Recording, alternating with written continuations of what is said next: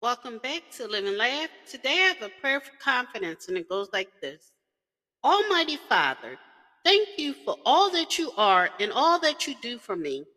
I praise your name because you are the Most High, and there's no other God like you. Lord, I've come to you in prayer for confidence. I pray that you, O Lord, will fill me with your Holy Spirit. Let your Spirit be my strength and courage in all I do. When I begin to feel like I'm not good enough, please remind me that it is not by my own might, but is by your spirit.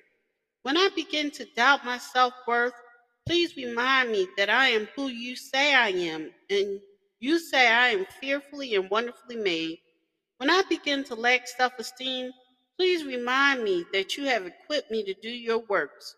Crown me with confidence and let me live my days believing not in who I think I am, but in who I am in you.